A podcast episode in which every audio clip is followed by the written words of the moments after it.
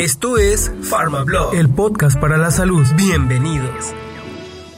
Hola, bienvenidos a PharmaBlog, el lugar donde encontrarás consejos, noticias e información relevante sobre el mundo de la medicina y el bienestar.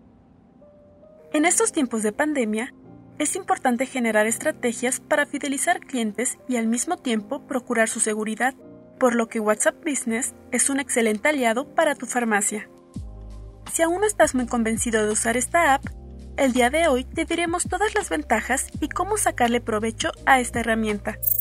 WhatsApp es excelente para realizar comunicaciones comerciales o de marketing, orientada a productos de venta libre, así como recordatorios de servicios o encargos de productos solicitados por clientes.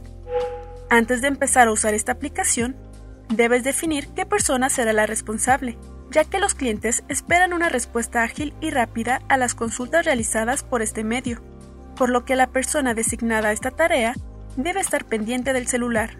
También es importante que definas y les dejes en claro a los pacientes que esta nueva forma de comunicación es para conocer la existencia de algún producto, el estatus de un encargo o la llegada de nueva mercancía. Ahora sí, una vez que tengas la aplicación instalada, el primer paso es comunicar a tus clientes el nuevo servicio a disposición, explicando claramente qué uso se le dará e iniciando una base de datos específica. Para promocionar el nuevo servicio, puedes poner un anuncio en tu mostrador mencionando que ya cuentas con WhatsApp en la farmacia. También cuando un cliente quiere encargar un producto, le puedes preguntar si quiere ser informado de esos temas por medio de esa aplicación para su comodidad y rapidez. La mayoría te dirá que sí. Debes crear una base de datos de clientes segmentados. Cada paciente es diferente en cuanto a intereses, gustos, comportamientos y necesidades, por lo que es necesario que clasifiques a tus clientes para orientar las comunicaciones y mensajes a difundir. Por ejemplo, imagina que te ha llegado un nuevo producto para las arrugas y por no contar con una base de datos segmentada, esta promoción se la mandas también a tus clientes jóvenes. Si tus pacientes se la pasan recibiendo notificaciones que no son de su interés, pedirán que los elimines de la lista. Tus mensajes de difusión deben ser claros, atractivos y concisos. No mandes mensajes que parezcan enormes párrafos sacados de un libro porque lo más probable es que ni los leerán. Te recomendamos enviar mensajes que sean cortos y claros. También te puedes apoyar con imágenes. Por ejemplo, en esta temporada de zancudos puedes enviar un mensaje de difusión diciendo que ya llegaron nuevos productos para eliminar esos zancudos molestos y les adjuntas una imagen con los productos y una invitación para que vayan a tu farmacia a elegir su producto ideal.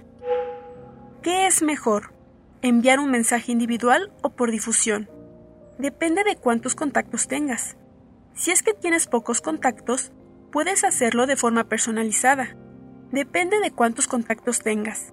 Si es que tienes pocos contactos, puedes hacerlo de forma personalizada, pero conforme vaya aumentando la base de datos, te recomendamos crear listas de difusión para enviar un mismo mensaje a varios contactos al mismo tiempo y ahorrar así en estar escribiendo mensaje por mensaje.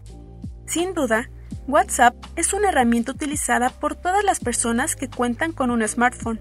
Usarla en tu farmacia se puede convertir en un excelente aliado de comunicación para agilizar los tiempos y fidelizar a tus clientes, ya que no solo te permitirá comunicarte con ellos a distancia en estos tiempos de pandemia, también podrán ver los horarios que manejas, la dirección de tu farmacia e inclusive tienen una opción para crear catálogos de productos. Así que no tengas miedo de implementar este canal de comunicación. Esperamos que te haya gustado el capítulo de hoy.